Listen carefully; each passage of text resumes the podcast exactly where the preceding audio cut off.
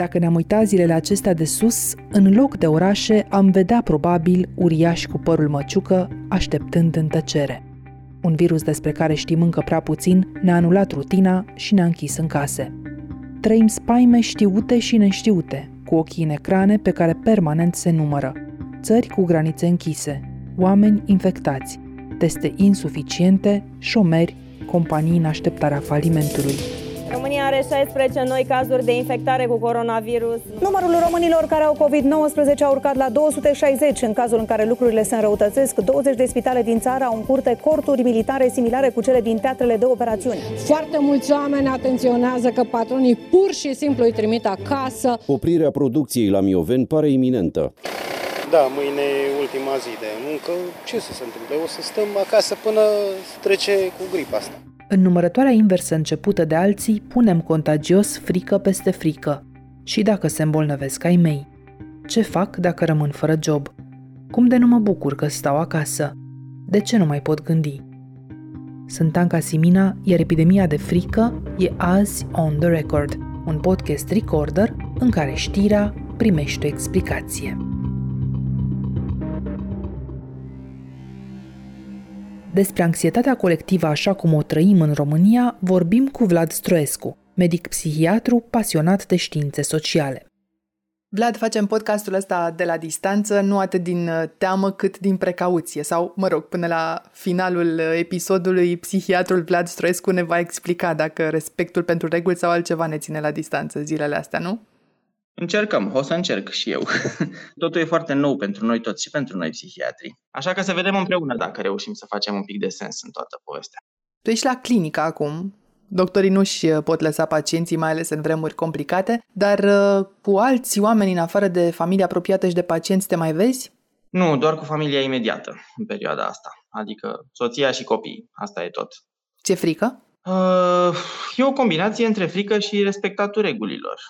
E o combinație între cele două. În jurul tău uh, e însă foarte multă teamă, așa Da, așa este. Trăim acum într-o epocă în care anxietatea este norma. Oricum, anxietatea era foarte răspândită și înainte, dar era un lucru destul de ascuns pentru că era considerat ceva pe undeva antisocial. Acum, dintr-o dată, anxietatea este foarte ok, este norma și e în regulă să fim anxioși până la un punct. Se ia anxietatea? Da, e cea mai contagioasă dintre emoții. Gândiți-vă la un stol de păsări, un stol de rațe care plutește pe lac. Dacă una dintre rațe se sperie de ceva, tot stolul va decola. Chiar dacă celelalte rațe n-au văzut despre ce e vorba, n-au văzut ce pericol e, automat anxietatea difuzează așa de repede, încât sunt convins că rața aia nici nu apucă să aibă nu știu dacă rațele au vreun gând rațional, dar e un reflex. Instantaneu toate rațele vor decola, cuprinse de anxietate oamenii nu sunt foarte diferiți de rațe din punctul ăsta de vedere. Tu ai puțin peste 40 de ani. Ai mai fost până acum în stolul ăsta de păsări care și-au zborul deodată? Ai mai trăit spaima colectivă? E ciudat, dar nu cred.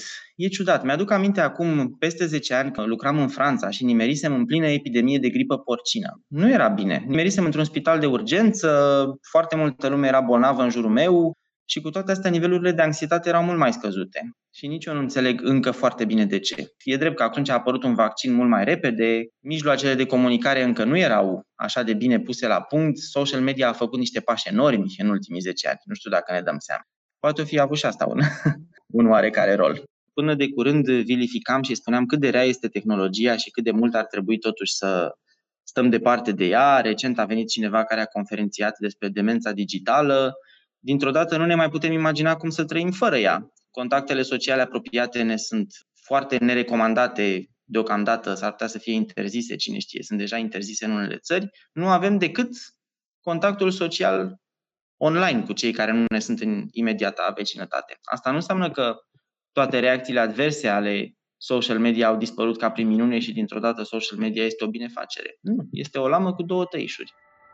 Dragi români, suntem într-o situație de criză, suntem îngrijorați de ceea ce vedem în țara noastră. Astăzi vei face o meditație pentru România. Uită-te în Scriptură și găsește modalitatea prin care Isus sau instanțele în care Isus și-a ales ucenici. Salut, oameni buni! Eu sunt dr. Mihail, iar aceasta este tentativa mea de a trata panica generalizată cauzată de COVID-19. Crezi că trăim deja o epidemie de frică peste cea de COVID?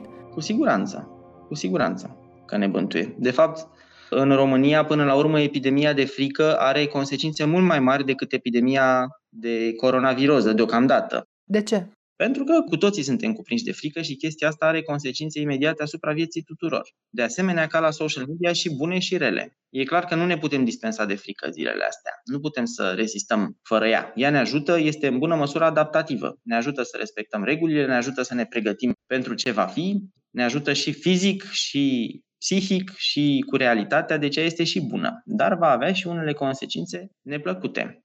Intră asta într-o ramă oarecum cunoscută. Acum 30 de ani, de pildă, oamenii s-au speriat foarte tare de HIV. Ei, apropo de asta, mă uitam ieri pe worldometrele alea pe care toți le consultăm acum de zor. Mă uitam cu stupoare că SIDA anul ăsta a omorât mai mulți oameni decât coronavirusul. Mult mai mulți oameni decât coronavirusul. În lume. În lume, da eu în civilizația mea europeană confortabilă mă gândeam că SIDA este deja ceva mai pase, așa, mai ținut sub control. De unde? Dar uite ce ciudat funcționăm deja în zilele astea, încât reușim să extragem un pic de liniște din faptul că oamenii mor și din alte cauze, continuă să moară și din alte cauze, de parcă nu și-au dat seama că a venit coronaviroza și acum doar asta e problema principală. Ce ar urma în creierele noastre și după aceea în societate, imediat ce un virus aproape necunoscut începe să se răspândească? Va fi foarte facil să găsim explicații rapide pentru ceea ce se întâmplă și explicația cea mai rapidă este să învinovățim pe cel de lângă noi. De îndată ce cineva face un act care e considerat antisocial, dar care adesea e motivat tot de frică, tot de faptul că frica uneori ne paralizează și ne face să facem și lucruri greșite, să nu abordăm calea cea mai rațională de acțiune, atunci ne năpustim toți asupra acelor oameni, pentru că iarăși în mod pervers asta ne aduce un pic de liniște interioară. Uite-l, domnule, pe inconștientul ăla care e și pe stradă, care n-a respectat regulile. Luciditatea mea îmi spune că astea sunt explicații facile și că deși trebuie să respectăm regulile, să-i judecăm pe ceilalți nu ne folosește la mare lucru. Dar asta se va întâmpla. Se întâmplă deja și se va întâmpla în continuare. Promiteam că revenim cu informații despre bărbatul care a fugit pur și simplu din spitalul Matei Balș în această dimineață. Trebuia să fie... Exact ca în timpul epidemiei de SIDA, care încă continuă, judecata morală va fi o reacție a omenirii și va avea un rol proeminent și va include și foarte multă discriminare, Vrei să spui că stigmatizarea e următorul pericol. A celui bolnav, a străinului, eu știu, a prietenului care călătorește foarte mult și dintr-o dată e doar tipul la care ne aduce coronavirusul în oraș. Da, cred că deja se întâmplă și încă nu suntem foarte conștienți. O să fim conștienți după ce va trece toată povestea. La fel cum retrospectiv analizăm ce s-a întâmplat în SIDA, retrospectiv o să ne dăm seama cât de răi suntem cu semenii noștri. Sigur, nu mai avem niște categorii sociale și de identitate și sexuale așa bine definite, dacă putem vorbi despre asta, ca în SIDA, dar avem alte fenomene sociale foarte importante, cum este migrația, stratificarea socială în funcție de profesii. De-abia acum se vede cât de complicată este relația noastră cu cei care au emigrat. Și cum uh, dorul s-a transformat foarte repede în ură, nu? Da. Venim din Italia. Ei, de ce plecare, mă? Păi ce nu suntem friend? Bănuiam că dacă ne-a adus aici, ne-a adus să ne facă analize, să ne facă test, să ne facă ceva. Pentru ce ne-ați adus aici? Nu vine un medic, nu, nu-ți aduce o cană de apă cineva. Care e magia, psihologic vorbind, care face, uite, ca dorul să se transforme foarte repede în ură? Este magia instinctelor, instinctelor noastre primare. Noi avem niște instincte primare care sunt făcute să ne ajute să supraviețuim și care vin la pachet. Este foarte greu să le segregăm. Anxietatea va veni la pachet și cu o doză de agresivitate. Agresivitatea poate să-și capete o justificare afectivă în ură. Cândva așa supraviețuiam, din instinct, din agresivitate, din furie, din ură și lucrurile astea încă sunt cu noi. Deci este o magie instinctuală, undeva la creierul nostru adânc de mamifer, în sistemul limbic. Și atunci, cum facem să nu picăm în această capcană a urii? Pentru că e relativ uh, ușor să-l detești pe pacientul de la Spitalul Gerota care a infectat 50 de oameni sau pe cel care s-a urcat diagnosticat deja la Madrid într-un avion cu încă 60 de pasageri. Care e antidotul? Astea sunt întrebări grele pentru un, pentru un biet psihiatru. Mi-ar plăcea să văd mai mulți sociologi și antropologii implicați în procesul ăsta. Bine, hai să punem atunci ura puțin deoparte și să ne întoarcem la frică, așa cum o simțim acum în România. Da. Generația mea și a ta, care a copilărit aici înainte de 89, are o spaimă teribilă de boli, de spitale. Ți-a fost dat să vii pe lume în vara de aur a celui de-al 10-lea congres, să împlinești o cifră de dimensiuni și valori simbolice, 20 de milioane saloanele insalubre, medicamentele, lipsă dinainte de 89, nu mai spun de povestea ambulanței negre care tăia de pe stradă, cu care ne speriam unii pe alții. Ies fricile astea acum din dulap? Da, sunt absolut sigur.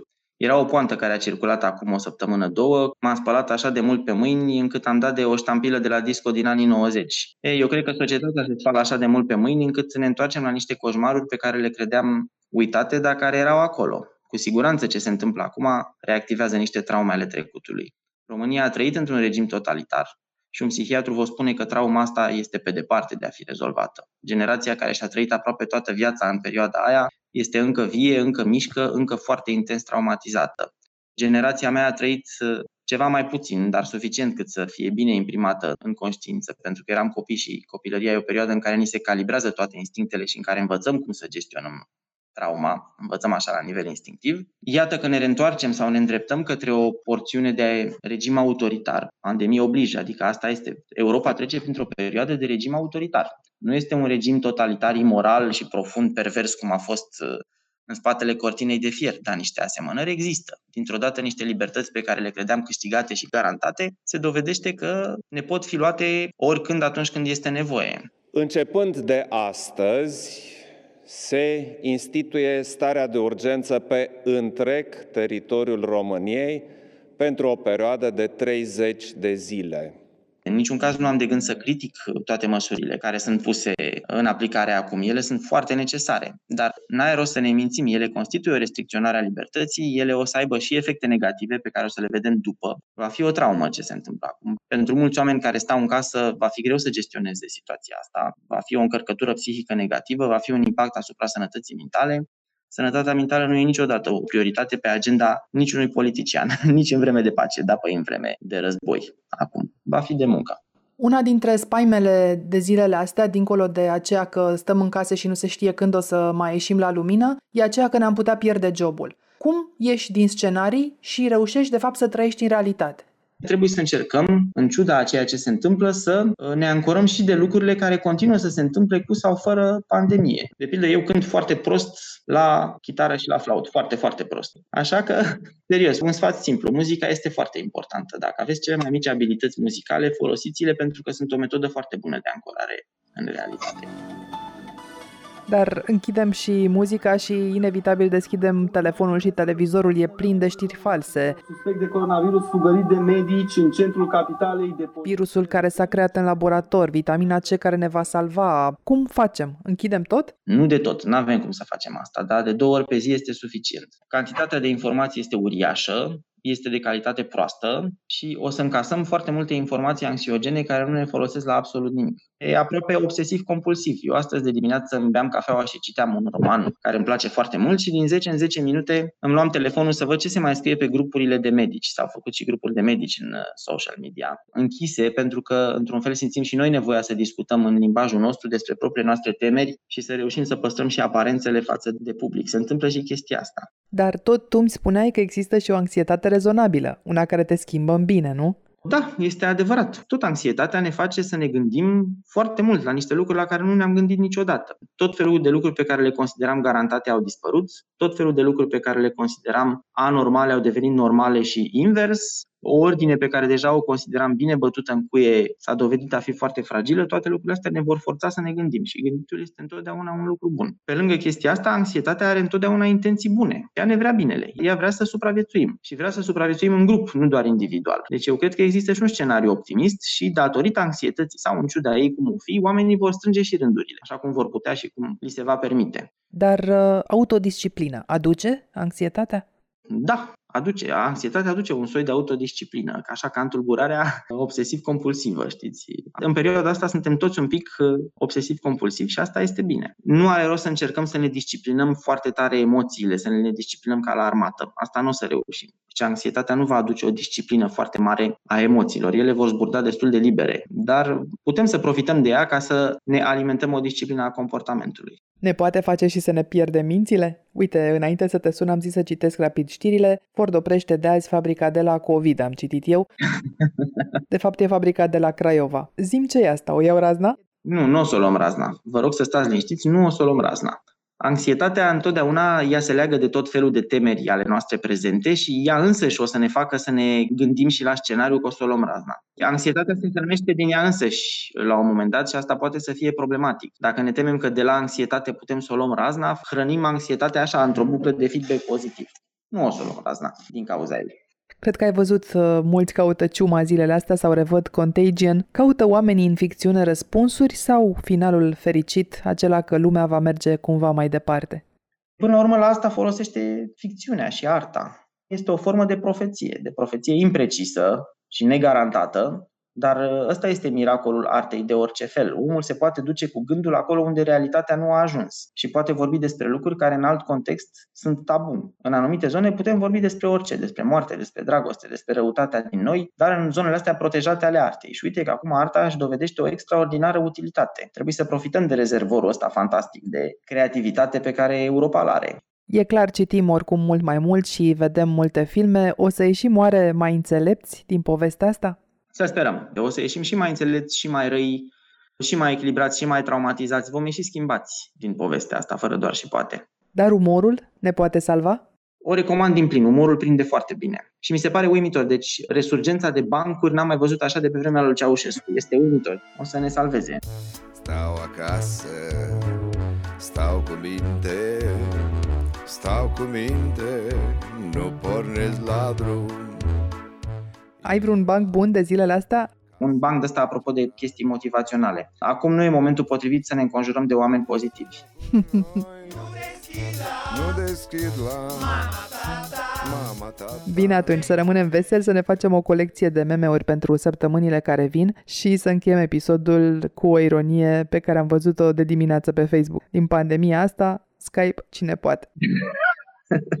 ar trebui să facem o bibliotecă cu chestia asta. Poate și pentru istoricii viitorului. Chiar mă întreb ce ar crede un om de peste 2-300 de ani citind lucrurile astea, dacă ar pricepe ceva din toată povestea asta. Sunt și eu extrem de curios. Și curiozitatea ne salvează. E un lucru bun să ne gândim cu un oarecare entuziasm și curiozitate la toate schimbările pe care le va aduce ce se întâmplă acum cu noi toți.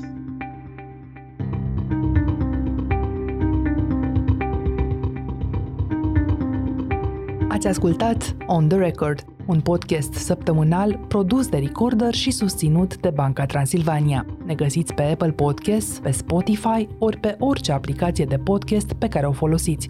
Vă recomandăm să ascultați și podcastul BT Talks, disponibil pe bancatransilvania.ro podcast.